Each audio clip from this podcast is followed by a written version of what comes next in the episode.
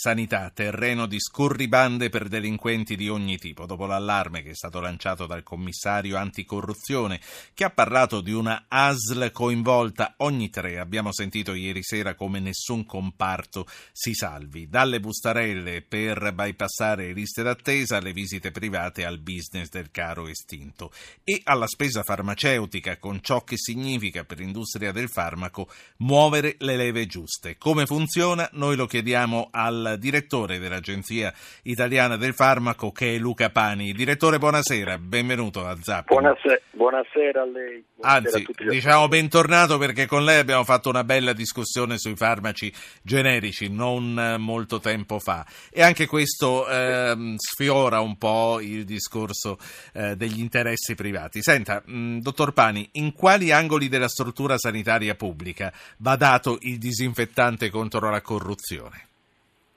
Eh, assolutamente dappertutto, ci mancherebbe, è una delle aree, come è noto, dopo il, il, mercato degli armamenti e delle armi, dove ci sono i, i maggiori delta, come si dice, tra il valore dell'oggetto che si vende e, e il valore della sua produzione. Quindi quando il delta è molto alto si annidano tutte le sacche di, di corruzione. All'Agenzia Nazionale del Farmaco, eh, che eh, rappresenta lo Stato, come vi muovete per evitare al massimo che tutto ciò possa succedere? Eh, devo dire che noi abbiamo delle procedure contro i conflitti di interessi già dal 2012, fine 2011, quindi non è un dato recente. Noi siamo stati tra i primi ad avere il piano anticorruzione in Italia, siamo stati tra i primi. Sì, la, la, cosa triste non è che voi siate stati i primi, è che abbiamo aspettato fino al 2012 per muoverci. Comunque eh, voi eh, giustamente vi va dato atto che vi siete mossi per tempo. No, noi lo abbiamo fatto quando, devo dire, in, in accordo con le regole europee eh, è cambiata tutta la percezione di eh, alcuni di questi parametri a cui mi riferivo prima e c'è stata una discussione a livello europeo che noi abbiamo immediatamente eh, reso operativo. Noi crediamo per esempio che i, le regole molto stringenti sul conflitto di interesse siano quelle che bisogna applicare. Come funzionano queste regole? No... Faccia degli esempi noi, così capiamo. Mo, mo, molto, ma noi siamo degli scienziati, quindi le procedure nostre sono basate su regole scientifiche, sono operative, eh, sono mutuate da esperienze europee e diffondiamo le pratiche eh, che sono delle buone pratiche. Cioè noi rendiamo degli strumenti eh, pubblici, usiamo tre livelli di conflitto, eh, uno, non hai nessun conflitto, non hai mai avuto rapporti con l'azienda farmaceutica oppure sono passati tantissimi anni e puoi lavorare liberamente con noi. Eh, due, hai dei conflitti nel senso che hai avuto dei rapporti che non hai più e questo ti limita nel gestire qualunque tipo di dossier o di incontro eh, con le aziende a tutti i livelli Tre, hai un conflitto che è o attuale o è stato molto forte negli anni passati, sei stato per esempio un, un investigatore o hai ricevuto dei fondi molto rilevanti, non puoi non puoi lavorare con noi. Ecco, è una cosa che, che, ci aiuti un po' a capire. Chi lavora per voi che cosa fa? Eh, L'Agenzia del Farmaco che, che cosa, qual, è sua, qual, è la sua, funzione? Quella di decidere se un farmaco può entrare e in che modo nel nostro sì. sistema sanitario e chi lo deve pagare? Esatto, anzitutto eh, il rapporto rischio-beneficio, cioè se un farmaco vale la candela e poi eh, quanto costa, ma non solo, eh, tutte le ispezioni alle, eh, alle, alle officine di produzione, tutte le sperimentazioni cliniche, eh, tutte le relazioni con per esempio il ritiro di farmaci per problemi eh, di sicurezza o di mancata efficacia, tutto quello che riguarda il pianeta farmaco, sia eh, del valore. Eh, quindi è chiaro, è chiaro che chi lavora con voi è corruttibilissimo se, se, si presta a lasciarsi avvicinare dalle aziende farmaceutiche. Che, eh, appunto... Sì, anche semplicemente dando delle informazioni. Senta, ma eh, in questi anni, da quando avete questo codice eh, di comportamento, quante persone sono state rifiutate? Quante persone sono entrate in quel conflitto di interesse che gli ha impedito di, di poter lavorare con voi?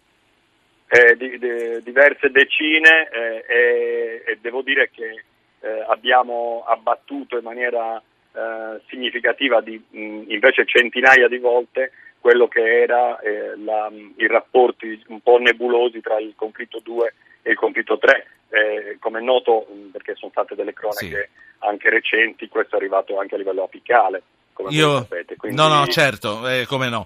Eh, due ascoltatori ai quali chiedo di, uh, di, fare interventi brevissimi, Silvia e Massimiliano. Silvia, buonasera. Buonasera. Eh, dunque, io eh, ho scoperto perché mi è capitato eh, che un signore raccoglieva le firme. Sì, venga, venga al dunque, glielo chiedo col cuore in mano. Sì. A Roma, sì, che i, i, medici che tardano tanto a fare gli esami, eccetera, le visite, le, le visite specialistiche, è perché lavorano un paio d'ore e poi se ne vanno prendono pochi pazienti e fanno così. Silvia, eh. io la ringrazio. Questa sera puntiamo l'attenzione soprattutto sul farmaco, ma però questa, come abbiamo detto anche ieri sera, è una delle questioni che eh, provocano sì. eh, il maggior numero di problemi. Massimiliano Padova e poi torno al direttore dell'AIFA. Massimiliano, buonasera. Lei è un neurologo, buonasera. leggo. Buonasera, io sono un neurologo, sì. salve, sarò brevissimo. Io faccio una proposta.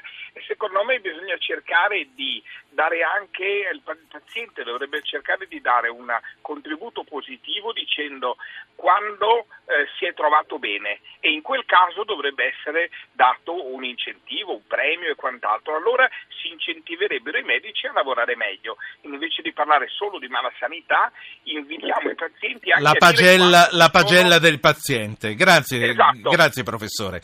La saluto. Eh, allora, dottor Pani, direttore dell'AIFA, un minuto, un minuto e mezzo, quindi eh, vorrei eh, che, che lei potesse rispondere brevemente a questi due ascoltatori e poi ho una domanda. Beh, beh a, a, soprattutto il secondo, perché il primo appunto riguarda sì. delle cose che non essendo farmaco non sono ciò che, di cui ci occupiamo, di cui voi avete parlato molto bene ieri. Il, um, certamente dare eh, anche degli esempi delle esperienze positive, anche se capiamo che fanno meno notizia di quelle negative, è molto utile, ma lo dico alle amministrazioni, perché ovviamente le amministrazioni pubbliche che sanno che esempi del genere noi abbiamo delle eh, dichiarazioni su conflitto di interessi, griglie di valutazioni, gruppi di lavoro, eh, condivisione sistematica, abbiamo condiviso questo con, tu, con tutti i dipendenti, c'è una, so, una sorveglianza anche perché, sì, anche perché di esempi eh. buoni eh, ne è piena l'Italia e quindi viva eh, Dio sì, facciamo di l'ultima cosa, l'ultima cosa che le voglio chiedere, gli informatori scientifici, i medici, che spazio hanno per poter corrompere un medico e indurlo a prescrivere un farmaco invece di un altro? No, allora, un medico che è incorruttibile eh, e che non si presta come dovrebbe essere, la maggior parte lo sono, eh, gli informatori non hanno alcuno spazio e non lo fanno neanche perché non è, non è assolutamente una, un'abitudine di nessuno di questi. Eh, ci vuole una, una, collusione, una connivenza da, tra, tra due elementi o più elementi che sicuramente è meglio che... che e lei dice che questo non c'è, nonostante il dato che resta molto basso del consumo dei farmaci generici. No, purtroppo eh, questo no, no, non posso dire che non c'è perché non, non, è che dobbiamo mentire, questo è un elemento che c'è e, e, e condivido il fatto che sui generici, per esempio sul, eh, sull'uso di alcuni farmaci in maniera inadeguata, gli stessi antibiotici, insomma sapete queste cose, abbiamo ancora tanto da lavorare. Però qualche elemento positivo rispetto agli anni scorsi c'è, dobbiamo costruire su questi elementi. Dottor Pani, so che lei è all'estero e non sono sicuro che la senta, ma è partita la sigla, quindi la devo salutare. Grazie, grazie, a, Luca, grazie, grazie a Luca Pani, direttore generale dell'AIFA, che è l'agenzia italiana uh, del farmaco.